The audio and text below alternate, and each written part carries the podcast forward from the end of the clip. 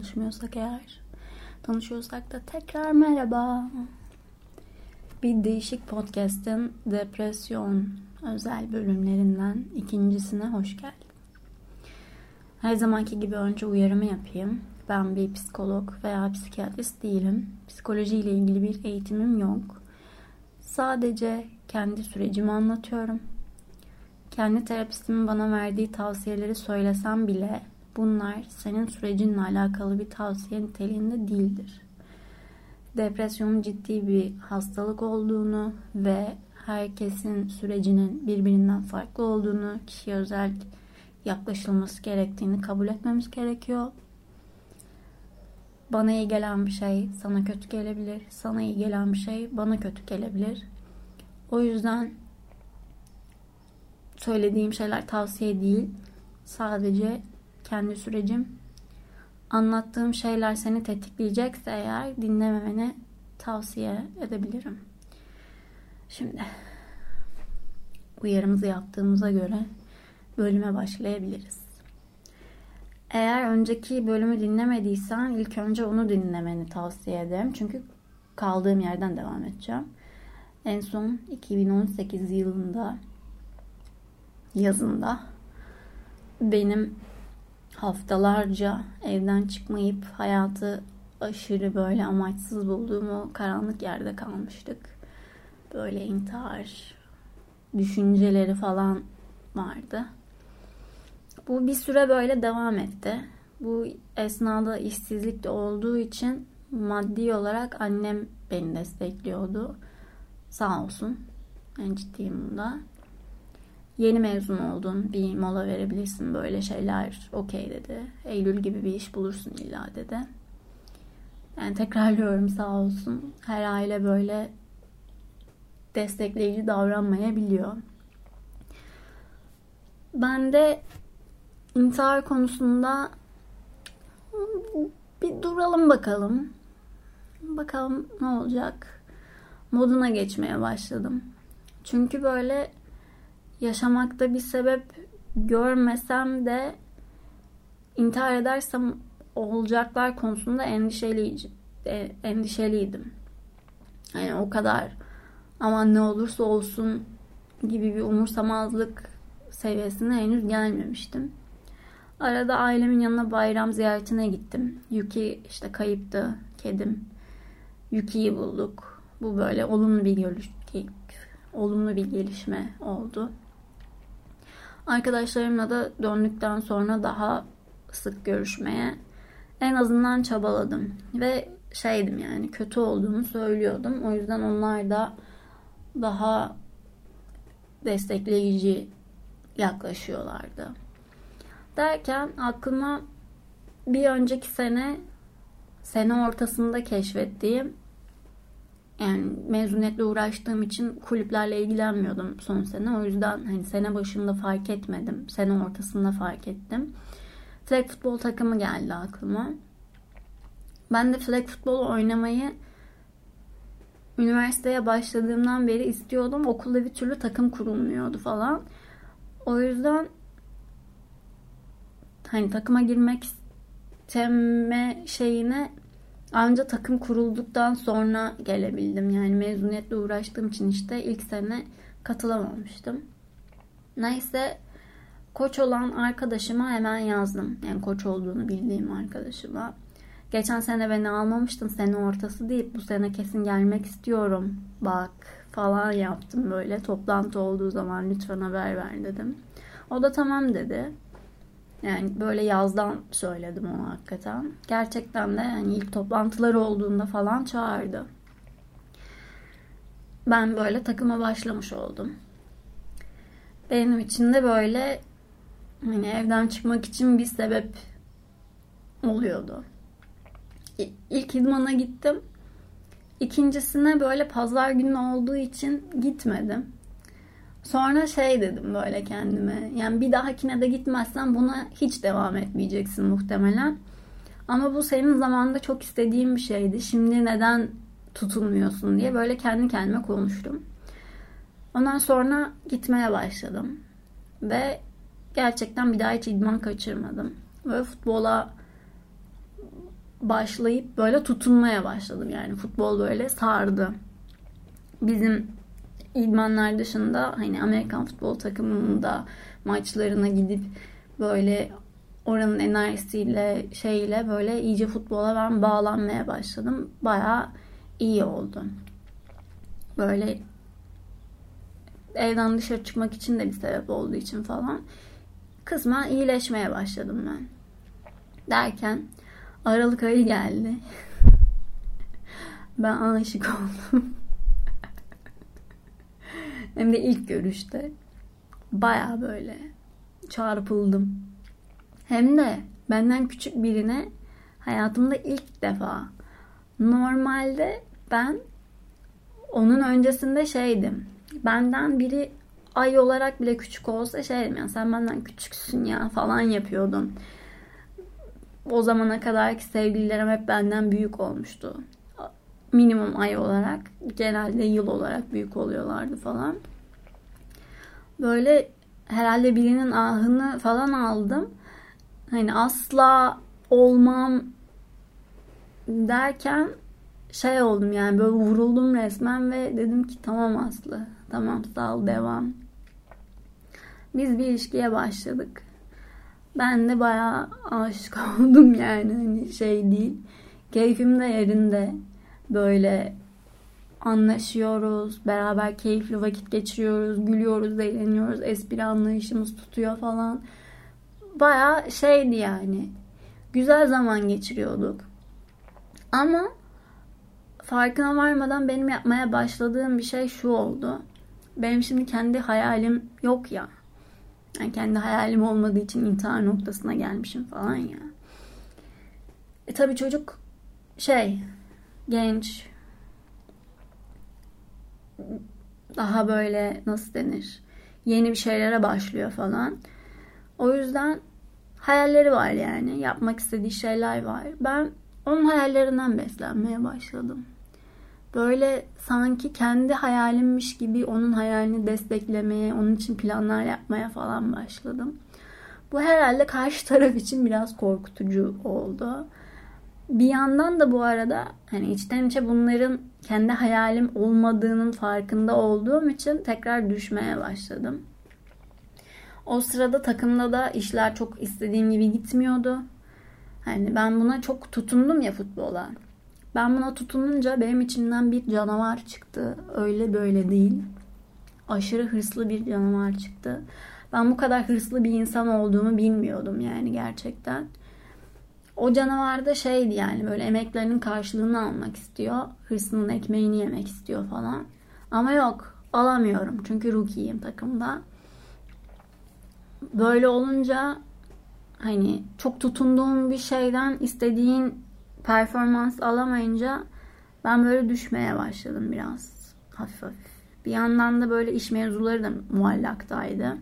Freelance işler almaya başladım ama para konuşma konusunda kötü olduğum için böyle bazı yanlış anlaşılmalar oluyordu. Yanlış anlaşılmalar yüzünden hak ettiğimi alamadığım durumlar oldu falan. Böyle düştüm yani ben.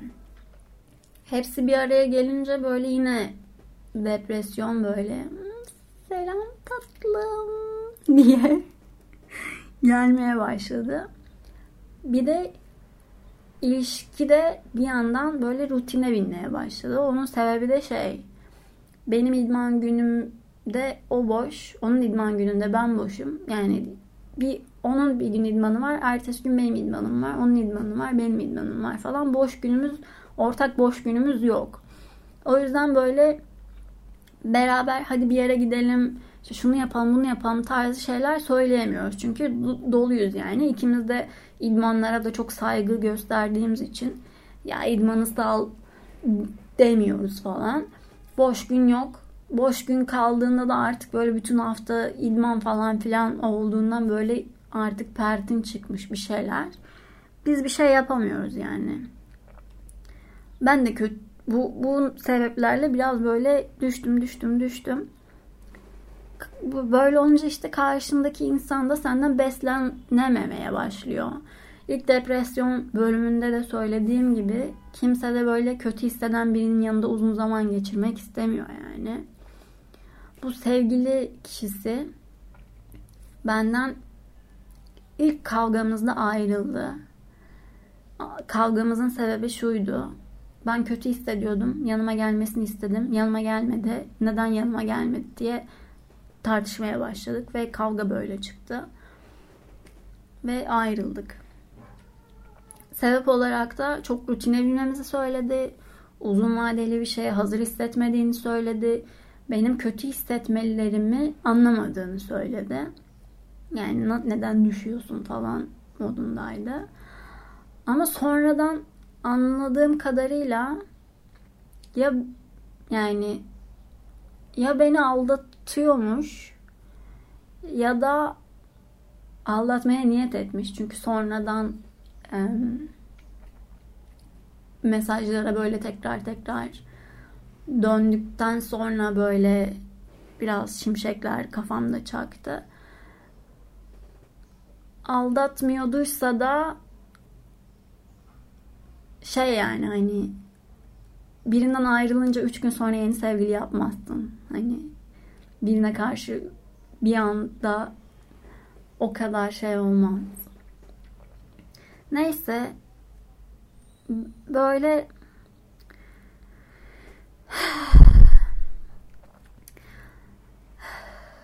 böyle nasıl diyeyim benden daha zengin, daha kendi yaşına uygun daha daha birini bulmuş tamam mı? Herkes işte kendine göre daha olan bir şey arıyor. Ben tabii bu duruma yıkıldım. Böyle çünkü sevgim dolup taşıyor tamam mı? Böyle şeyim yani. Aşk içinde yüzüyorum falan. Ve ilk kavgada ayrılmazsın yani.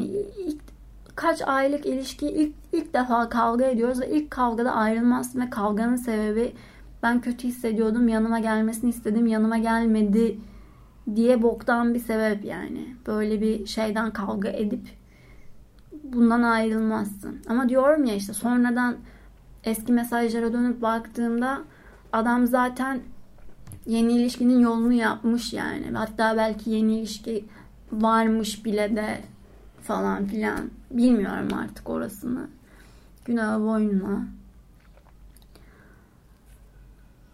Kafam işlemiyor benim. Neyse. Ben yine böyle hayatı sorguladığım bir noktaya geldim ister istemez. Çünkü ne oluyor abi ne oluyor? Her şey iyi gidiyordu ne oluyor falan oldu. İş gene bok, ilişki yok gitmiş bir anda gitmiş bir de böyle ne oluyor falan modunda. Aileyle ara zaten şey. Ama şanslıymışım ki böyle kendimi intihara yakın hissettiğimde arkadaşlarım Çağla, Mert ve Buse çok destek oldular. Hani destek olma seviyeleri şuydu.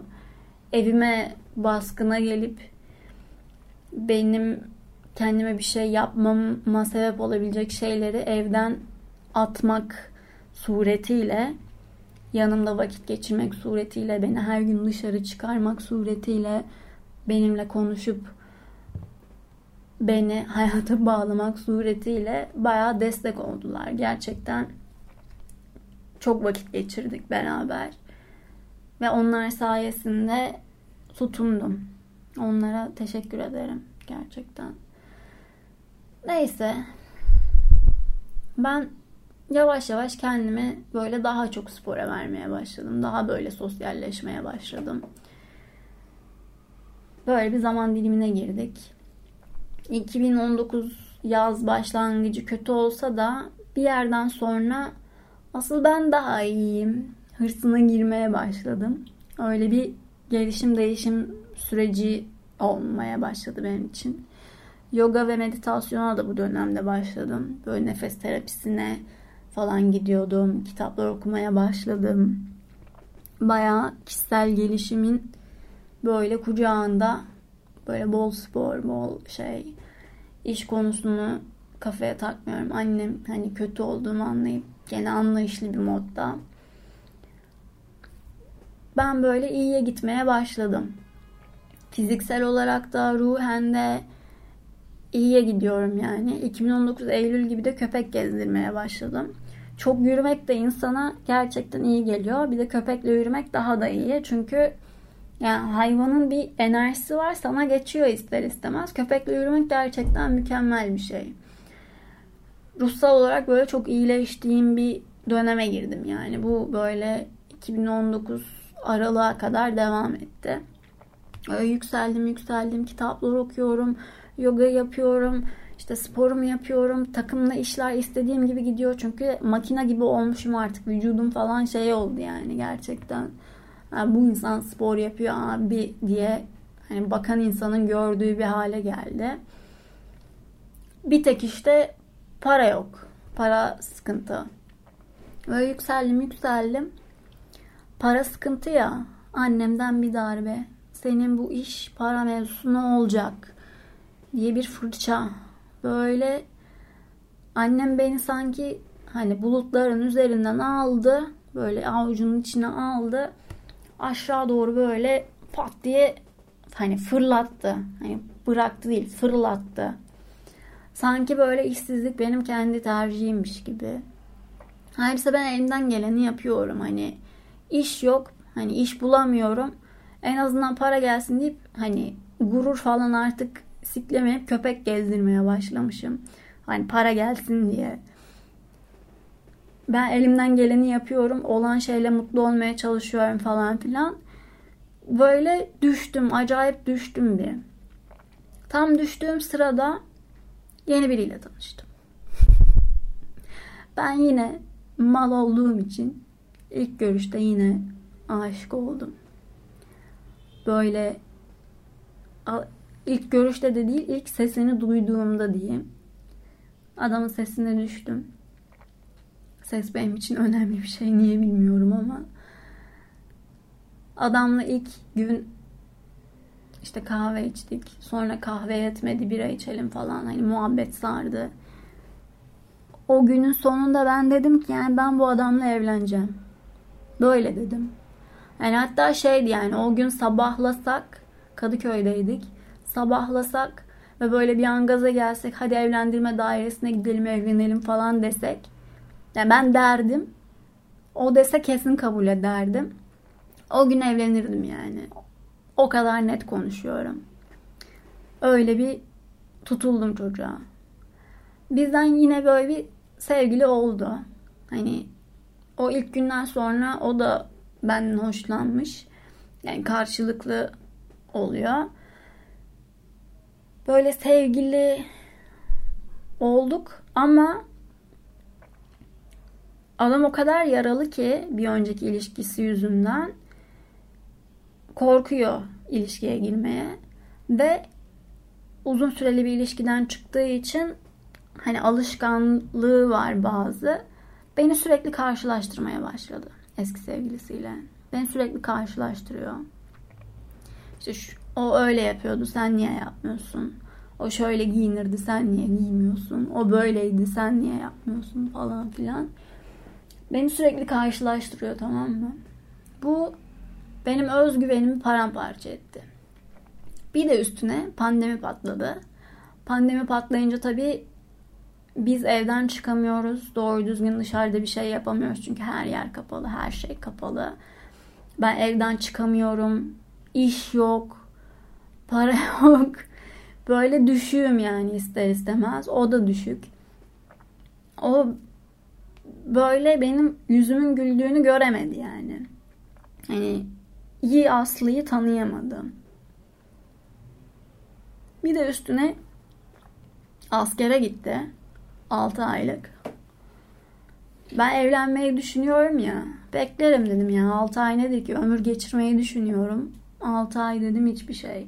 Hem dedim o da bir olgunlaşır, bir ne istediğini daha iyi anlar falan filan.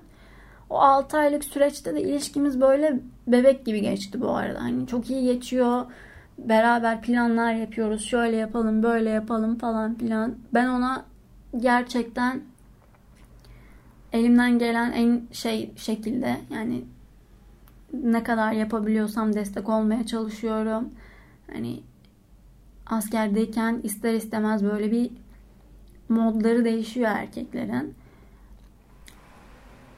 Elimden geleni yapıyorum ben. O 6 aylık süreçte hani ilişki iyi benim açımdan iyi gidiyor falan filan. Bir de beklediğim bir şey var. Oluşmuş bir hayalim var artık.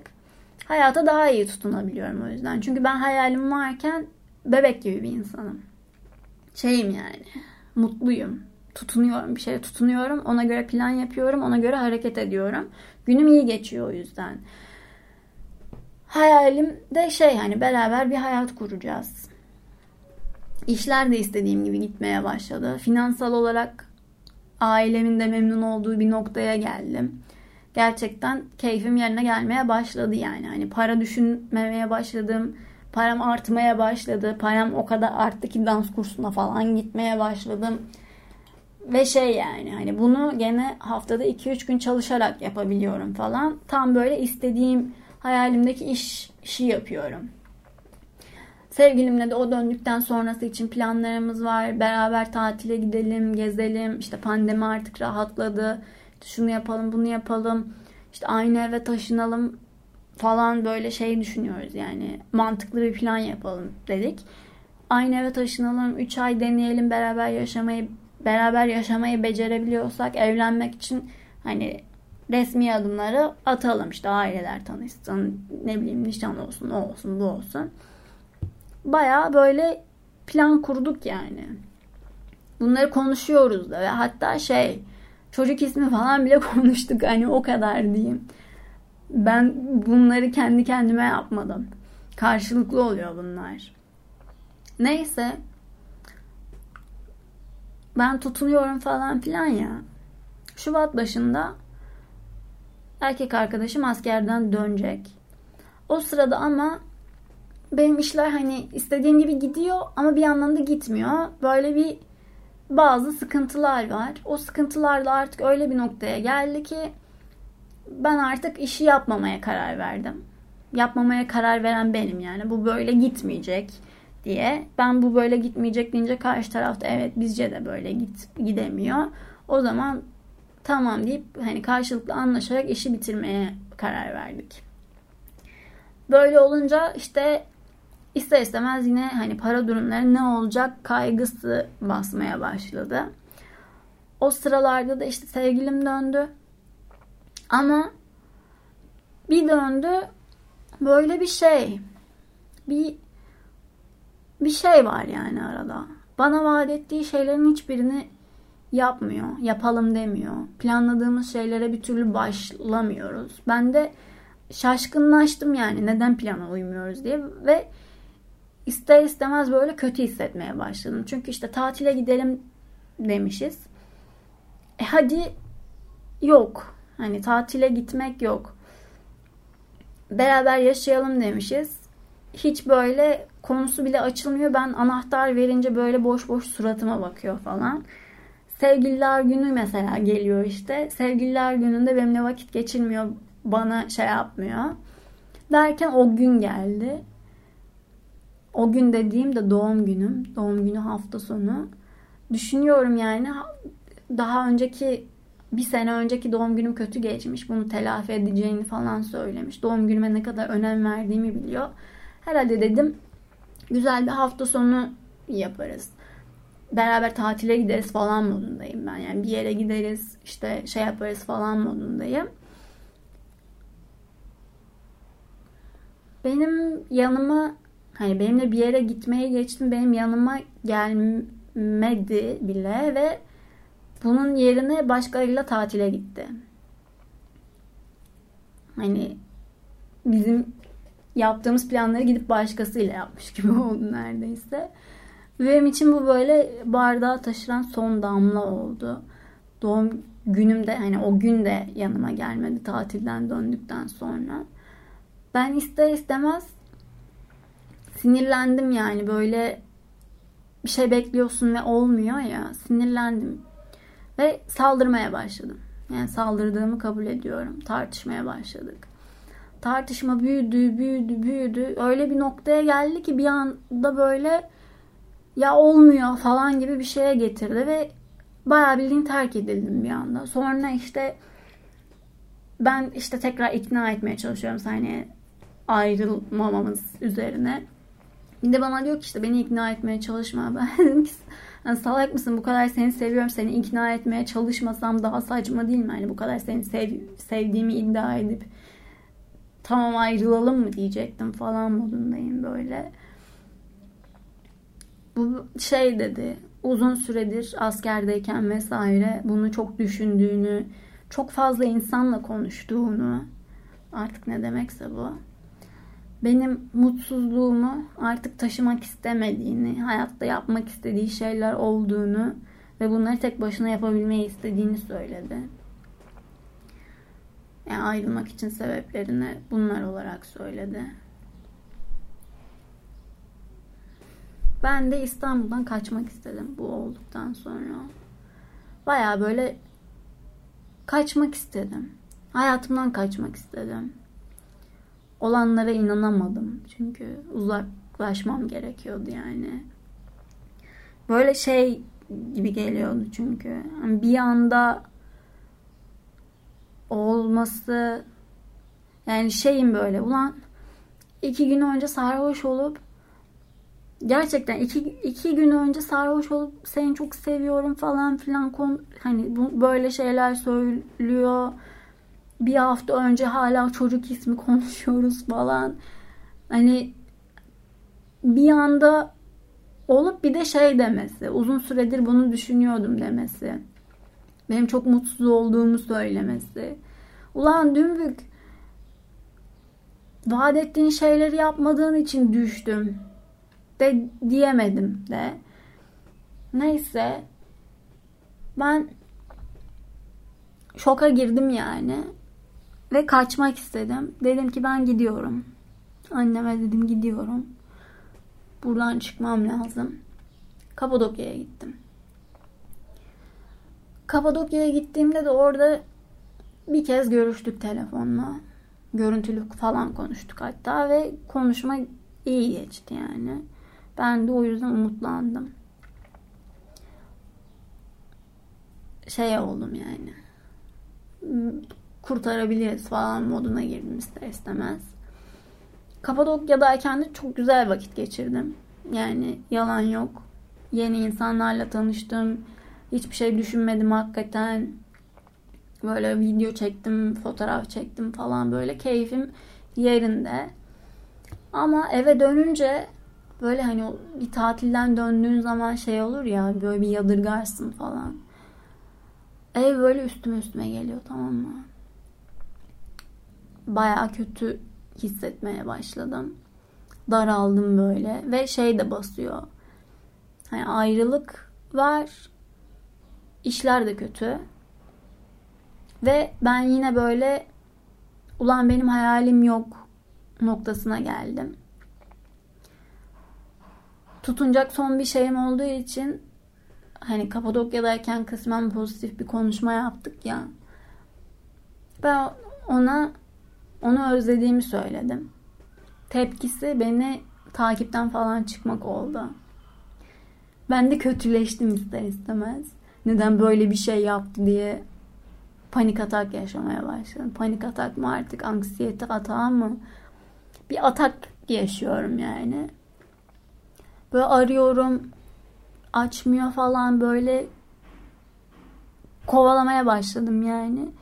Ama düşünmeden yapıyorum bunu. Çünkü beynim shutdown. Sadece içgüdüsel hareket ediyorum. Böyle bir şey olamaz. Yani hayatımda tutunabileceğim tek şey tutmaya çalışıyorum. O yüzden kovalıyorum. Ben kovaladığım için o kaçıyor. O kaçtıkça ben daha böyle kötü oluyorum. Krizim büyüyor, büyüyor, büyüyor, büyüyor, büyüyor. Büyüdü de büyüdü yani. E şimdi söyleyeceğim şey kalbinizi kıracak. Ama hayatta en sevdiğin kişi tarafından bir tarafa atılmak, hayatta kendini başarısız hissetmek, aileyle böyle acı tatlı var yok bir ilişki. Ailenin bıraktığı travmalar. bir gelecek görmemek falan vesaire böyle artık yeter dediğim bir ana geldim böyle sikerler ya dedim.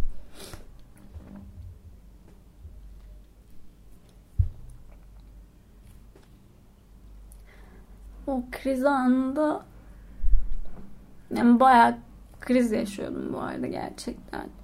Hani şey nefes nefese kalıp kendini yerden yere atmalı falan. Evde bulduğum bütün ilaçları avuçladım içtim.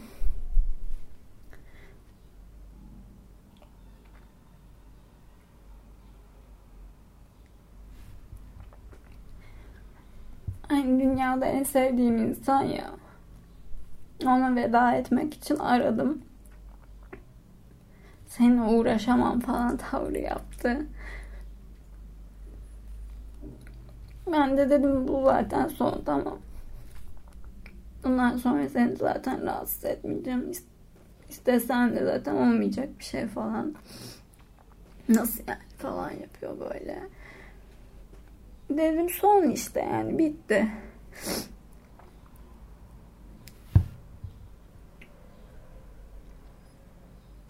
Ne yaptığımı anladı. O da ayrı panik oldu. Ama laf arasında hala diyor ki bu yaptığın şey için senden nefret edeceğim. Bana gerçekten böyle dedi. Bu yaptığın için senden nefret edeceğim. Dünyada en sevdiğin insandan duymayı hiç istemediğim bir şey.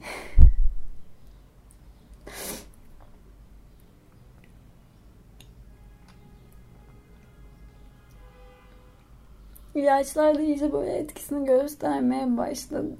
Böyle bayılmanın eşindeyken ambulans geldi. Neyse açtım kapıyı falan girdiler. O sırada beni arıyor. İşte geldiler mi? Nasıl iyi, şey misin? Tamam ben de geleceğim. Falan böyle şeyler söylüyor. Meğer beni kandırmış yani. Yanıma geleceğini söyleyerek. Neyse aileme haber vermiş. Annemle abim apar topar Manavgat'tan yola çıkmışlar. Ambulans ekibi de çok şey değildi, anlayışlı değildi böyle. Hazarlar gibi işte ne içtin, çöpleri nerede, onları vermen lazım falan filan böyle şey yapıyorlar. Ben artık kendimi yere bıraktım. Tamam neyse falan yapıyorlar işte. Ambulansa bindim. İşin var mı? Şöyle mi böyle mi? Bir sürü soruyorlar bir sürü bir şey. Arada tansiyonu falan ölçtüler bir şeyler.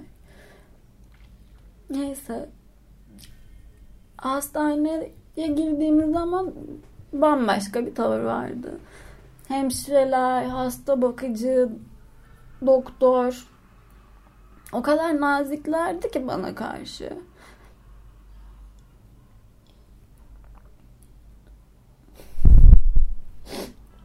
Belki yıllardır kimseden görmediğim şefkati onlardan gördüm.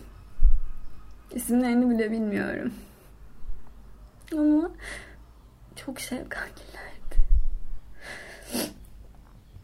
Belki annem bile o kadar şefkatli yaklaşmamıştır bana yani.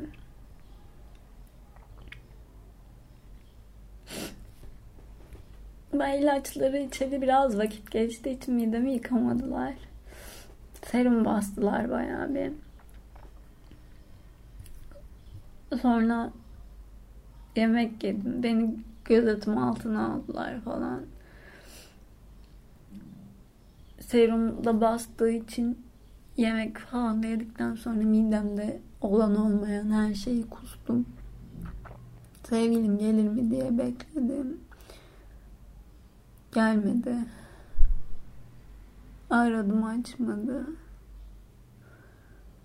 Annemlerin gelmesini bekledim. Onlar da gece 3 gibi falan uğrayıp evin anahtarını alıp sabah geleceklerini söylediler.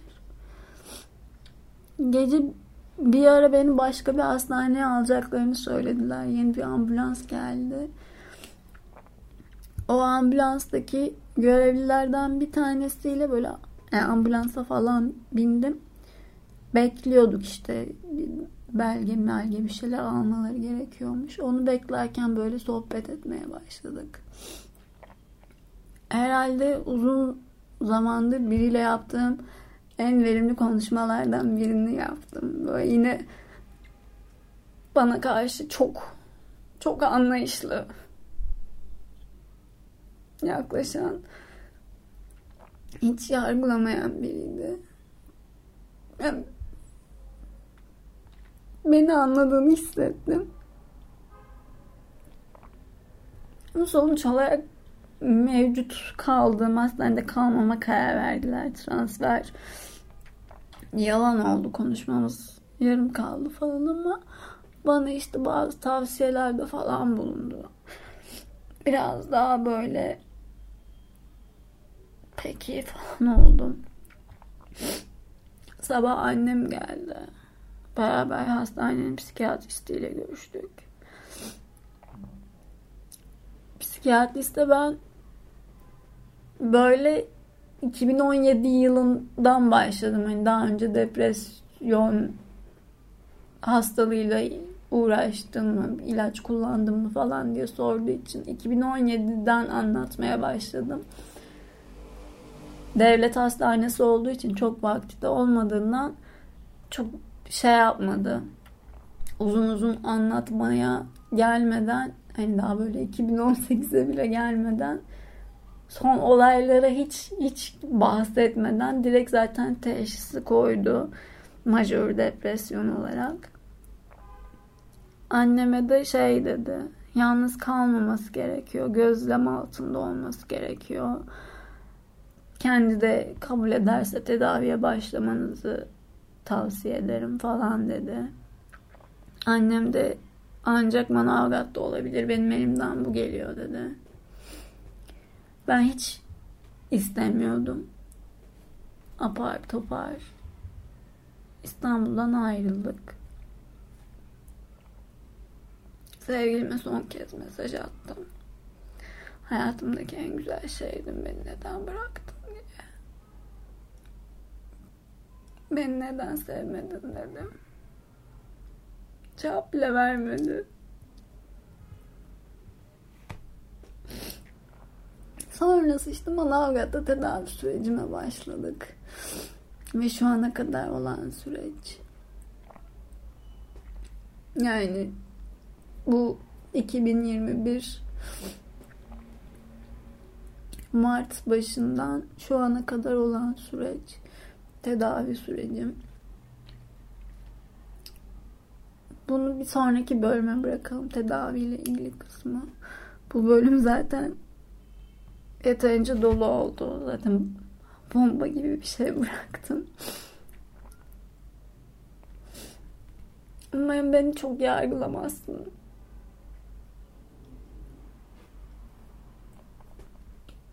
Nasıl yaptın sorusuna dayanamıyorum.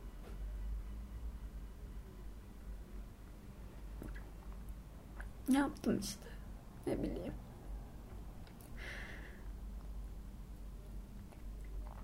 hayatımdaki bütün çabam boşa çıkınca hayallerim bir anda yok edilince en dibinde ötesini görüyorsun. Benim dibimde her şeyden vazgeçmek varmış. O kadar dayanacak gücüm yokmuş yani. Belki salaklık ama belki de değil. Ama şeyi biliyorum yani. Yargılanmak ihtiyacım olan son şey. O yüzden umarım hastanedeki ismini bile bilmediğim o iyi insanlar gibi yaklaşırsın. Umarım. Şimdilik hoşça kal. Bir sonraki bölümde görüşmek üzere. Bir sonraki bölümde tedavi konuşacağız zaten. Daha iyileşeceğiz. İyileşmeye adım atacağız. Şimdi dibi gördük. Neyse. Hoşça kal.